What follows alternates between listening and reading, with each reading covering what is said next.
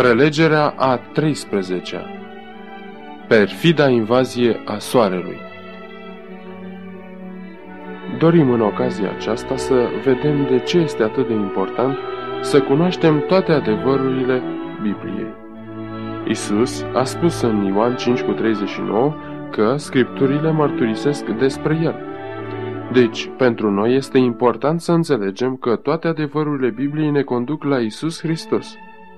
În 2 Timotei 3 cu 15 scrie că toată Scriptura este inspirată de Dumnezeu și de folos ca să dea înțelepciune în neprihănirea prin credința care este în Isus Hristos.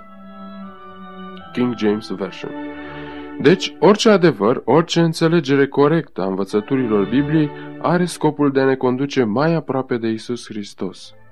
Ceea ce vrășmașul lui Dumnezeu a vrut să facă a fost falsificarea învățăturilor și înlocuirea lor cu altele, astfel încât, într-un mod subtil, să introducă confuzie în punctele principale ale planului de mântuire și să ne îndepărteze de Hristos.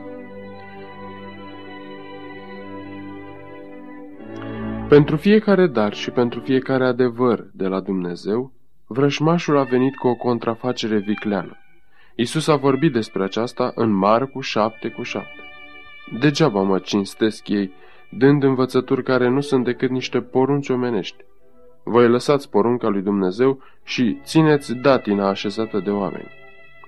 Uneori, tradițiile oamenilor, care sunt contrafacerile vrășmașului, se pot asemăna foarte bine cu adevărurile lui Dumnezeu.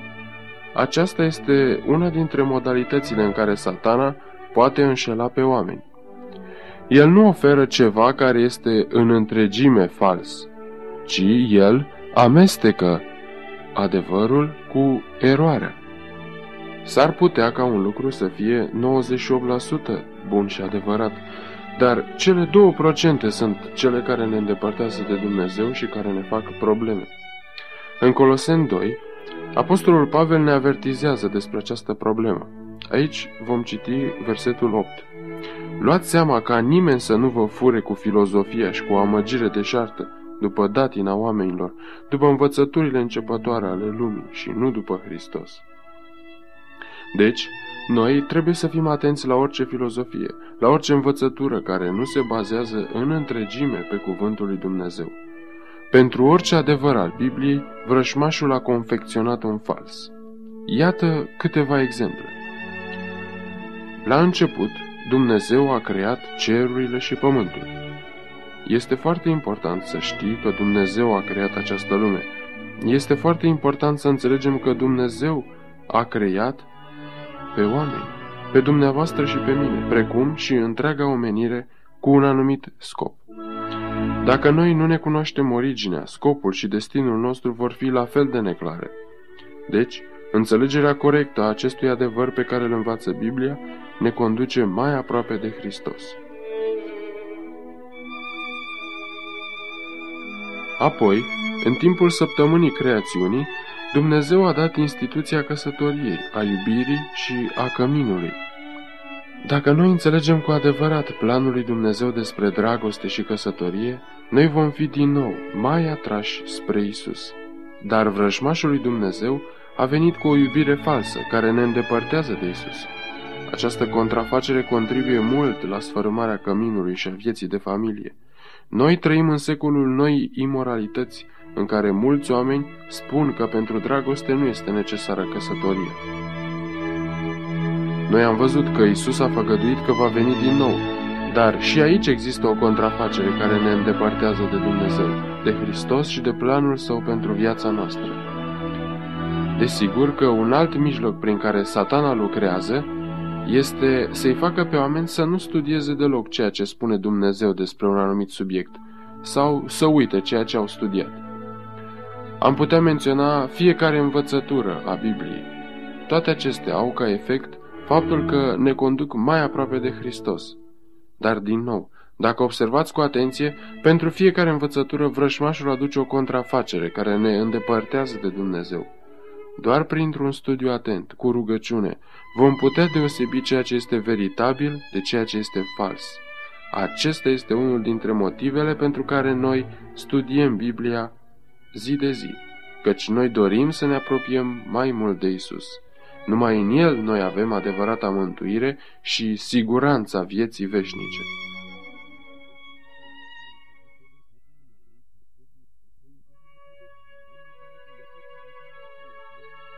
Orașul Petra era situat la sud de Marea Moartă și el a ajuns renumit pentru disprețul locuitorilor lui față de Dumnezeul adevărat, Dumnezeul creațiunii. Ei ridicau altare pe vârfurile stâncilor. Acele trepte roșii au simțit greutatea picioarelor care cunoșteau compromisul, pentru că acolo sus mergeau să se închine unui Dumnezeu străin. Acesta era ținutul Edomului, locuit de urmașii lui Esau, nepotul lui Avram. Acest popor se îndepărtase de adevăratul Dumnezeu și își compromiseseră credința adevărată îngăduind ca practicile și tradițiile păgâne să se amestece cu închinarea către Dumnezeu. Ei spuneau, noi nu vrem să fim altfel decât popoarele din jur. Nu e necesar să luăm religia lui Dumnezeu chiar atât de în serios. Noi nu trebuie să păzim toate poruncile lui Dumnezeu. Și astfel, în ziua soarelui, ei țineau ritualurile lor sfinte. Ei se scuzau spunând, ceea ce este în inima noastră contează. Dumnezeu știe că noi suntem sinceri. Cu timpul, această închinare la soare s-a infiltrat și în poporul lui Dumnezeu, în poporul Israel. Citim despre aceasta în Ezechiel 8 cu 14 la 16.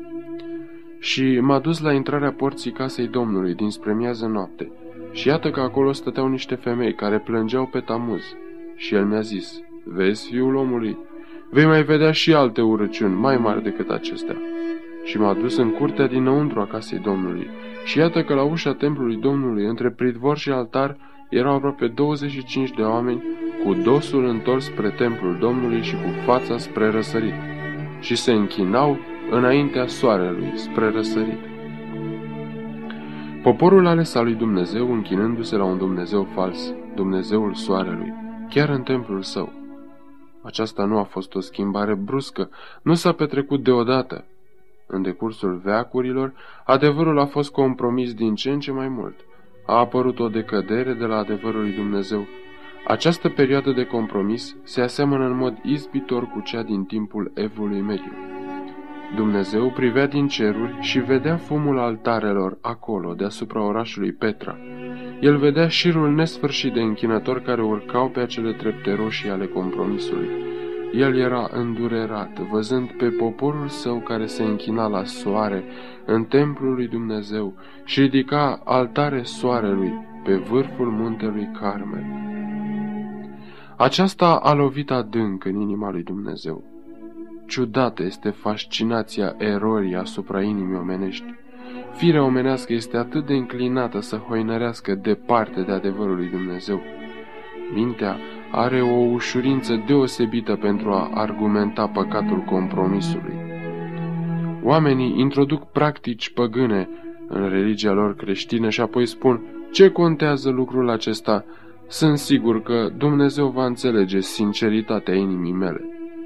Dar există un singur lucru pe care îl înțelege Dumnezeu și acesta este că, în cuvântul său, adevărul este prezentat în mod de plin și că există posibilitatea ca Duhul Sfânt să conducă pe orice căutător sincer al adevărului la o înțelegere de plină a voinței lui Dumnezeu.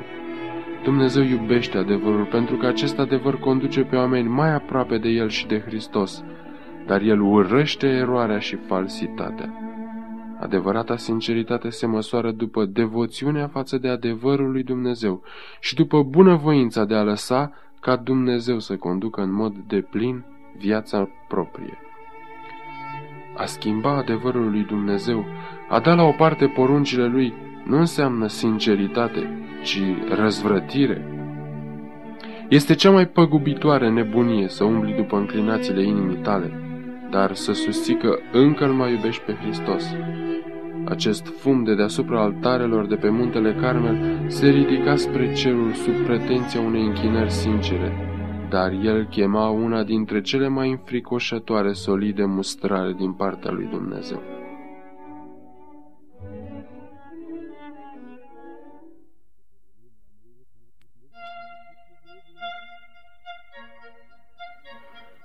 Profetul Ilie a fost cel pe care Dumnezeu l-a ales ca să ducă această solie de mustrare. Știați că Biblia declară că solia lui Ilie va fi auzită din nou, chiar înainte de sfârșitul timpului, răsunând ca o condamnare din partea lui Dumnezeu a sistemelor de închinare înființate de oameni? Să citim despre această prezicere în ultima carte a Vechiului Testament, Cartea Maleahi. Aici, în capitolul 4, versetul 5, citim. Iată că voi trimite pe prorocul Ilie, înainte de a veni ziua Domnului, ziua cea mare și înfricoșată. Acest text a pus în încurcătură pe mulți oameni în decursul timpului. Ei s-au întrebat și se întreabă ce vrea să spună acest text. Înseamnă că Ilie va reveni în persoană purtând hainele sale lungi, mergând pe străzi cu toiagul său de cioban și predicând așa cum făcea pe timpuri? Ceea ce este important să înțelegem este că acest text este o prezicere. Despre acest lucru vom studia mai departe. Cred că dintre personajele Bibliei, Ilie este unul dintre cei mai înflăcărați. El a fost cel care a mustrat păcatul și compromisul pe față. Solia lui a fost directă și clară. În același timp însă, în el se găsea pacea lui Dumnezeu pentru cei care ascultau cuvintele sale și primeau cuvintele lui Dumnezeu în inimă. Să citim câteva cuvinte despre experiența lui Ilie în Regi, capitolul 17 cu versetul 1. Ilie Tishbitul, unul din locuitorii Galaadului, a zis lui Ahab, Viu este Domnul Dumnezeul lui Israel, al cărui slujitor sunt, că în anii aceștia nu va fi nici rouă, nici ploaie decât după cuvântul meu. Aceasta s-a întâmplat pentru că în Israel pătrunsese compromisul și idolatria. Ahab, acest rege rău, îi întorsese spatele lui Dumnezeu și Izabela, soția sa, care era o prințesă din Fenicia, a adus cu ea pe preoții ei, pe cei care predicau închinarea la soare. Astfel, Israelul din vremea aceea se întorsese la idolatrie și la închinarea la soare. Dumnezeu a zis, ei bine, dacă ei au vrut așa, eu îmi voi retrage protecția mea de deasupra lor și soarele va arde și va fi o secetă teribilă în țară. Și așa a fost. Razele soarelui pătrundeau fără milă, producând bășici pe pielea oamenilor, uscând frunzele copacilor, secând toate fântânile și toate râurile. Era o mare foamete. Vedeți, acești oameni voiau să se închine soarelui mai degrabă decât creatorului soarelui. Și astfel Dumnezeu a îngăduit să vină aceste nenorociri. Ilie a arătat că nu va cădea roa sau ploaia timp de trei ani. Și după cei trei ani de secetă și foamete, închinarea la soare a fost supusă la un test, la o demonstrație. Acum era timpul ca fiecare să stea în picioare și să se hotărască dacă vrea să se închine lui Dumnezeu sau dacă vrea să stea de partea închinării soarelui, a tradiției și a învățăturilor lui Baal. Baal era numele Dumnezeului soarelui la data aceea. Ilie vine acum înaintea împăratului. Vom citi în capitolul 18 din 1 rege, începând cu versetul 17. Abia a zărit Ahab pe Ilie și i-a zis, Tu ești acela care nenorocești pe Israel? Ilie a răspuns, Nu eu nenorocesc pe Israel, ci tu și casa tatălui tău, fiindcă ați părăsit poruncile Domnului și te-ai dus după Baali. Ei au uitat poruncile lui Dumnezeu. Aceasta era problema. Mai departe, în versetul 19 citim. Strânge acum pe tot Israelul la mine, la muntele Carmel, pe cei 450 de proroci ai lui Baal și pe cei 400 de proroci ai Astartei, care mănâncă la masa Izabelei. Acesta era locul în care avea să se facă testul, pe muntele Carmel. Ilie stătea singur, de partea poruncilor lui Dumnezeu. De o parte se aflau 450 de proroci al lui Baal, iar cealaltă parte era un singur om al lui Dumnezeu. Poporul se afla lângă preoții lui Baal. Ilie stătea singur de tot, dar el vorbea având autoritatea cuvântului lui Dumnezeu.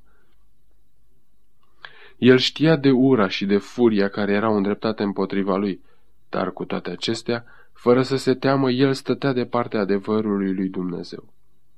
În capitolul 18, versetul 21, citim.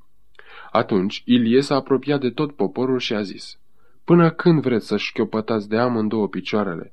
Dacă Domnul este Dumnezeu, mergeți după El, iar dacă Dumnezeu este Baal, mergeți după Baal. Poporul nu i-a răspuns nimic. Deci Ilie trage o linie de demarcație. El îi întreabă, cât timp veți mai sta între două păreri, între două opinii? Trebuie să luați o hotărâre. Vreți să fiți pentru Dumnezeu sau vreți să fiți pentru Baal? Nu le puteți amesteca pe amândouă. Puțin din tradițiile oamenilor și puțin din poruncile lui Dumnezeu. Trebuie să se facă o demonstrație. Trebuie să facem un test. Acest popor al compromisului admite amestecul între puțină eroare și puțin adevăr, puțină închinare la soare și puțin din adevărata religia lui Dumnezeu. Pe muntele Carmel, Dumnezeu chema la o hotărâre. Lui îi trebuia totul sau nimic. Aplicația pentru noi, cei de azi, este că Dumnezeu urăște o închinare cu jumătate de inimă, o închinare a compromisului. Noi trebuie să-L căutăm pe Dumnezeu cu toată inima. Hristos trebuie să fie Domn peste tot sau nu este Domn deloc? Sau, în alte cuvinte, Hristos este Domn de tot ori deloc. În versetul 23 citim despre testul pe care îl propune Ilie. Să ni se dea doi junci. Ei să-și aleagă un jung pe care să-l taie în bucăți și să-l pună pe lemne fără să pună foc. Și eu voi pregăti celălalt jung și îl voi pune pe lemne fără să pun foc. Deci, jertfa este pregătită. Mai întâi preoții lui Baal pregătesc jertfa lor, o pun pe altar și să ne aducem aminte că nici unii, nici alții nu aveau voie să aprindă focul sub jertfă. Apoi au început invocațiile și strigătele lor. Toată ziua au dansat în jurul altarului. Dar la miezul zilei, cum focul nu căzuse încă peste jertfă, Ilie a început să-și bată puțin joc de ei. Ce curaj să-i ironizeze înainte ca jertfa lui să se aprindă. A fost un act al credinței, făcut în numele și pentru onoarea lui Dumnezeu. El i-a întrebat, Ce se întâmplă cu Dumnezeul vostru? Probabil că e la vânătoare. Ar trebui să strigați puțin mai tare ca să vă audă. Și astfel ei au strigat mai tare, dar încă nicio flacără. Dumnezeu trebuia să răspundă printr-un foc care să mistuie jertfa de pe altar.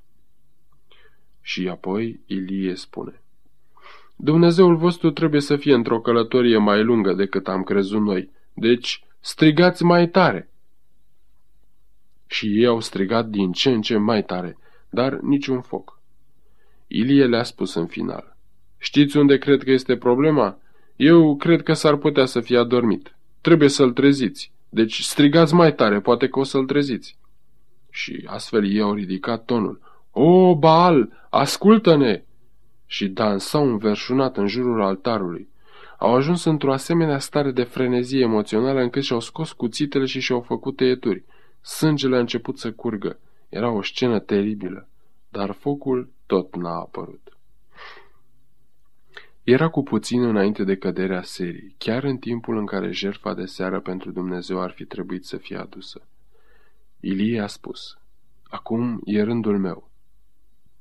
Mai de mult, pe muntele Carmel fusese un altar al lui Dumnezeu. Acest altar acum era dărâmat. Ilie a luat cele 12 pietre ale altarului lui Dumnezeu și l-a construit din nou, simbol al restaurării marilor adevăruri ale cuvântului lui Dumnezeu. Apoi Ilie a chemat câțiva oameni pentru a așeza jertfa pe altar. Jertfa era un simbol al lui Iisus Hristos, care avea să-și sacrifice viața pentru mine și pentru dumneavoastră. Apoi, Ilie a chemat pe oameni să se apropie, dar înainte de a se ruga, el a cerut să se toarne 12 vedre cu apă peste jertfă, așa încât ea a ajuns pe deplin saturată, pentru ca să nu fie nicio îndoială că ar fi putut fi un foc natural datorită căldurii din atmosferă și a radiației solare. Apoi, Ilie a înălțat o rugăciune foarte simplă și umilă, cerând ca Dumnezeu să descopere adevărul. Și deodată cerurile au fost despicate și din înălțimea lor a căzut un fulger de lumină cerească, aprins de slava lui Dumnezeu și a lovit altarul. Dar el nu a aprins numai jertfa, ci și apa și pietrele și tot ce mai era în locul acela. Atunci poporul a spus, Domnul este adevăratul Dumnezeu, Domnul este adevăratul Dumnezeu. Astfel, sentința de moarte a căzut asupra tuturor acelor proroci ai lui Baal, și toți cei 850 de preoți au fost omorâți. De ce s-a întâmplat așa? Acesta a fost un tip de judecată care va cădea și peste unii în zile din urmă, peste cei care refuză să predice tot adevărul lui Dumnezeu, care învață un amestec de adevăr și eroare, care învață pe oameni să păcătuiască în felul acesta. Este un lucru îngrozitor să înveți pe oameni că ei nu trebuie să urmeze tot adevărul lui Dumnezeu. Să citim împreună în Matei, capitolul 5, versetul 17. Să nu credeți că am venit să strig legea sau prorocii. Am venit nu să strig, ci să împlinesc. Căci, adevărat vă spun, câtă vreme nu va trece cerul și pământul, nu va trece o iotă sau o frântură de slovă din lege, înainte ca să se fi întâmplat toate lucrurile. Așa că oricine va strica una din cele mai mici din aceste porunci și va învăța pe oameni așa, va fi chemat cel mai mic în împărăția cerurilor. Dar oricine le va păzi și va învăța pe alții să le păzească, va fi chemat mare în împărăția cerurilor.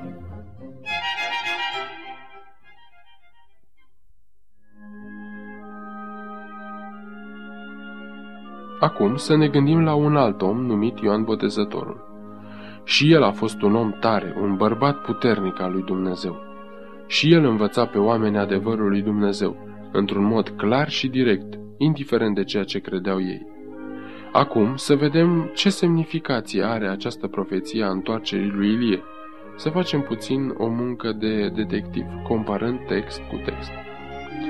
Marcu 9, începând cu versetul 11. Aici se menționează conversația pe care unii oameni au avut-o cu Isus. Noi, cei care vom face o muncă de detectiv, să ascultăm această conversație. Ucenicii i-au pus următoarea întrebare.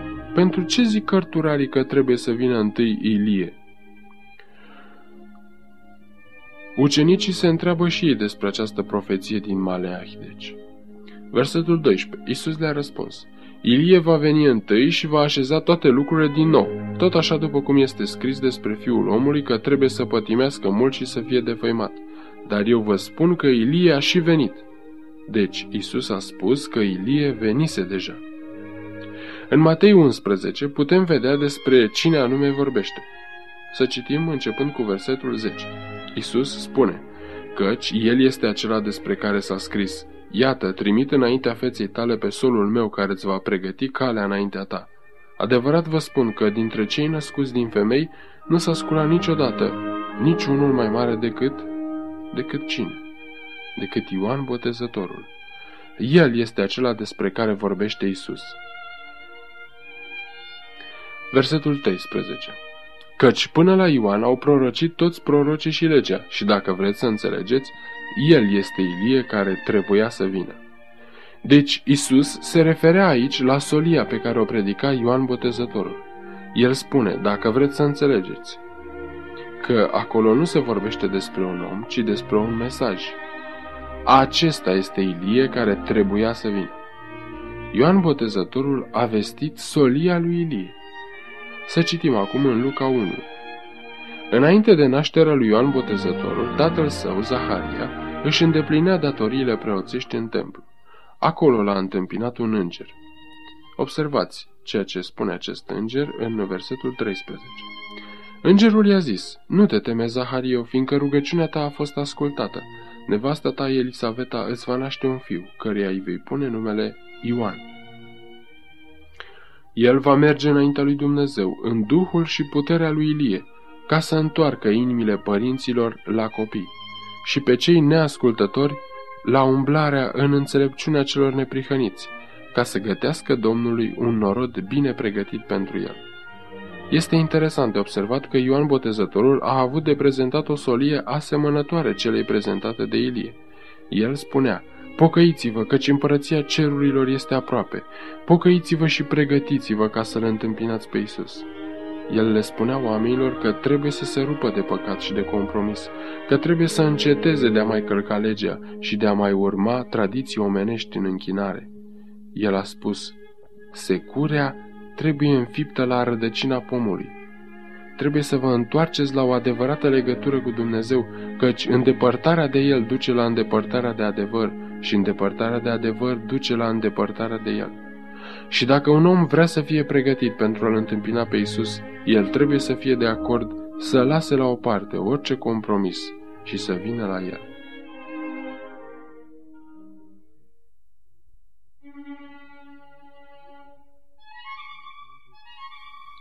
Poate ne vom întreba, există un asemenea mesaj și astăzi?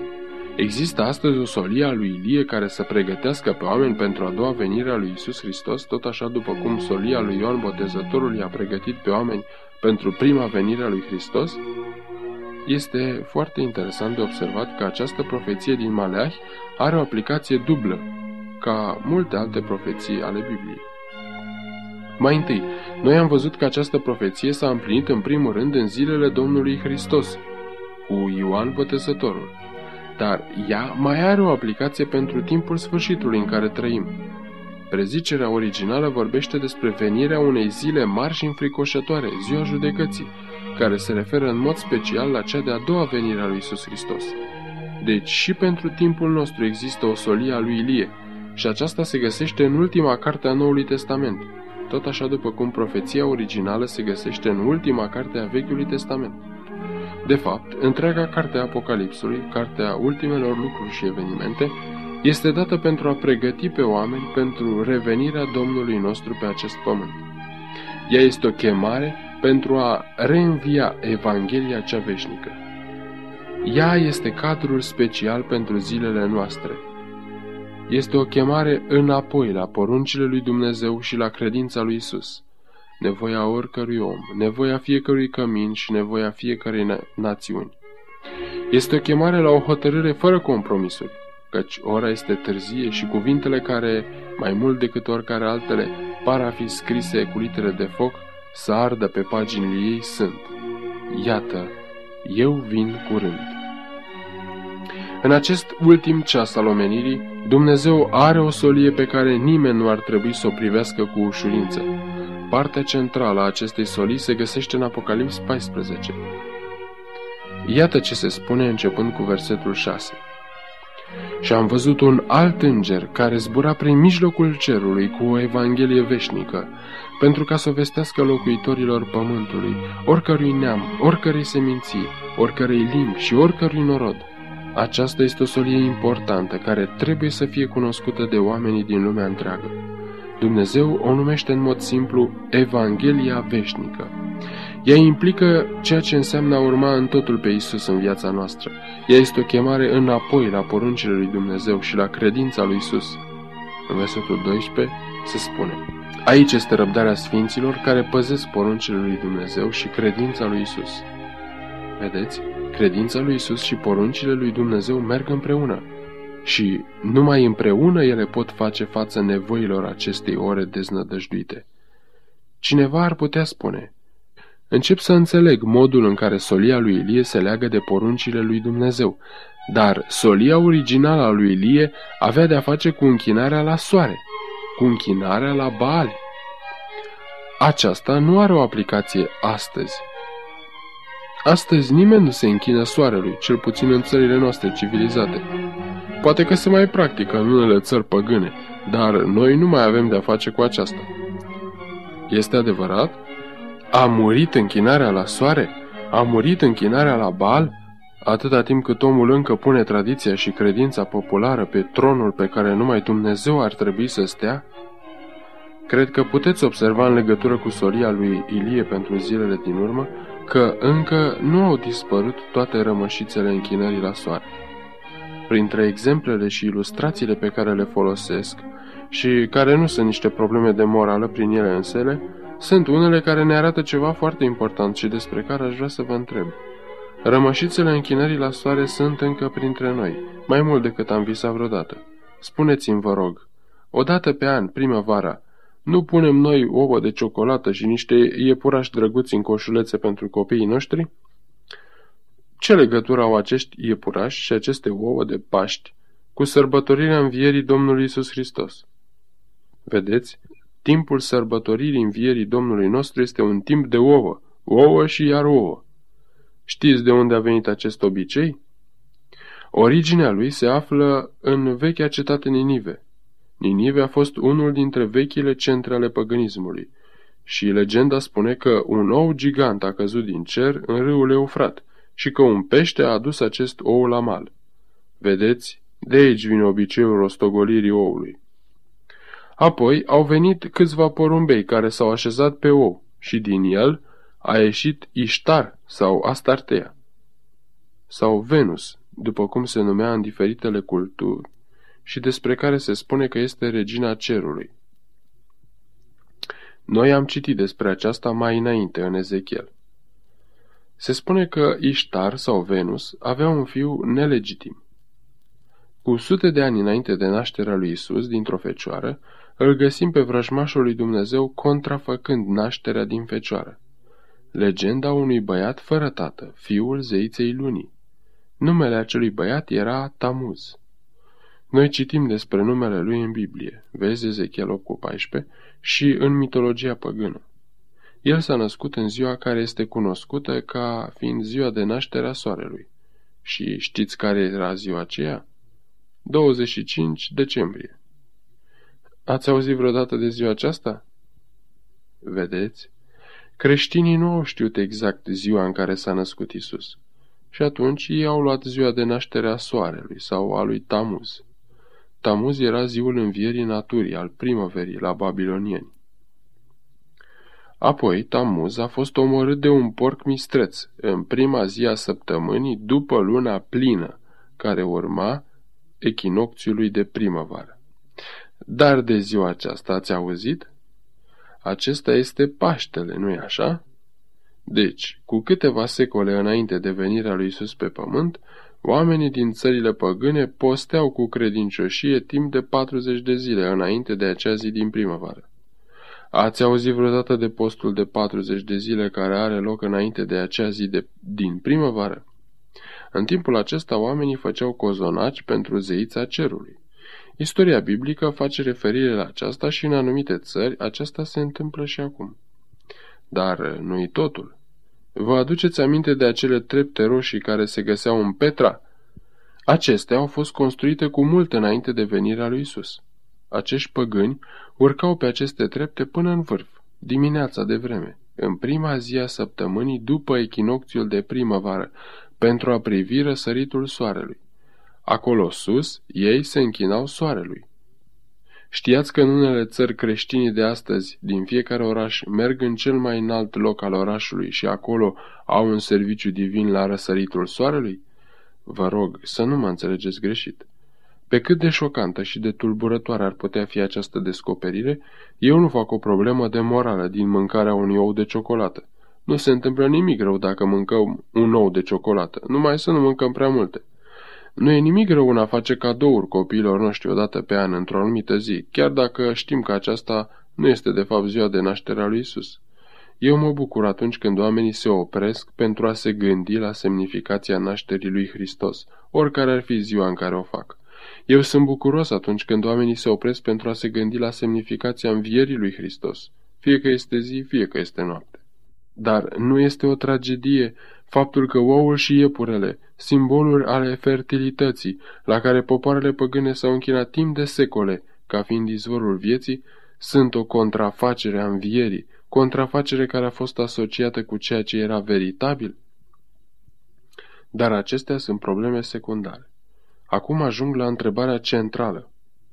Dacă influența vechii închinări la soare a atins problemele secundare, care nu sunt morale, într-o asemenea măsură, cum putem fi siguri că ea nu a atins și centrii vitali ai adevărului în aceeași măsură? Noi n-ar trebui să ne odihnim mulțumiți până când nu aflăm. Vedeți de ce Dumnezeu numește această solie solia lui Ilie? Începeți să înțelegeți de ce această solie trebuie vestită în aceste ultime zile? Motivul nu este numai pentru ceea ce se întâmplă în afara creștinismului, ci și pentru ceea ce se întâmplă înăuntrul creștinismului astăzi. Acesta este motivul pentru care trebuie să fie vestită solia lui Ilie, pentru a atinge inima multor bărbați și femei în aceste ultime zile ale istoriei Pământului. Dumnezeu spune că această solie este pentru a pregăti un popor care să întâmpine pe regele care vine, pentru a pregăti un popor Țineți minte? Iată, vă voi trimite pe prorocul Ilie înainte de a veni ziua Domnului, ziua aceea mare și înfricoșată. Maleahi 4 cu 5 În aceste ultime zile, când atât de mulți oameni fac un compromis în ceea ce privește cuvântul lui Dumnezeu, cuvintele lui Ilie sunt cuvintele pe care Dumnezeu dorește ca noi să le înțelegem. Dacă Domnul este Dumnezeul adevărat, urmați-l, iar dacă Baal este Dumnezeul adevărat, atunci urmați-l pe el. Să ne plecăm capetele pentru rugăciune. Așa cum capetele noastre sunt plecate și ochii noștri sunt închiși, și așa cum Dumnezeu vă somează în seara aceasta, dacă Domnul este Dumnezeu, atunci urmați-l, iar dacă Baal este Dumnezeu, atunci urmați-l pe el. Ați vrea să-i spuneți lui, Doamne, eu aș vrea să te urmez pe tine, indiferent cât m-ar costa aceasta, indiferent de ceea ce fac alții. Ajută-mă, Doamne, ca eu să stau credincios de partea Ta. Dacă aceasta este rugăciunea inimii dumneavoastră, vreți să ridicați mâna înaintea lui Dumnezeu? Da, Dumnezeu vede. Tată din ceruri, noi îți mulțumim pentru acest răspuns din seara aceasta. Îți mulțumim pentru că Tu ne-ai arătat ce e bine și ce e adevărat. Știm că, dacă ne încredem în Tine, Tu ne vei da și puterea de a Te urma. Îți mulțumim în numele Lui Isus. Amin.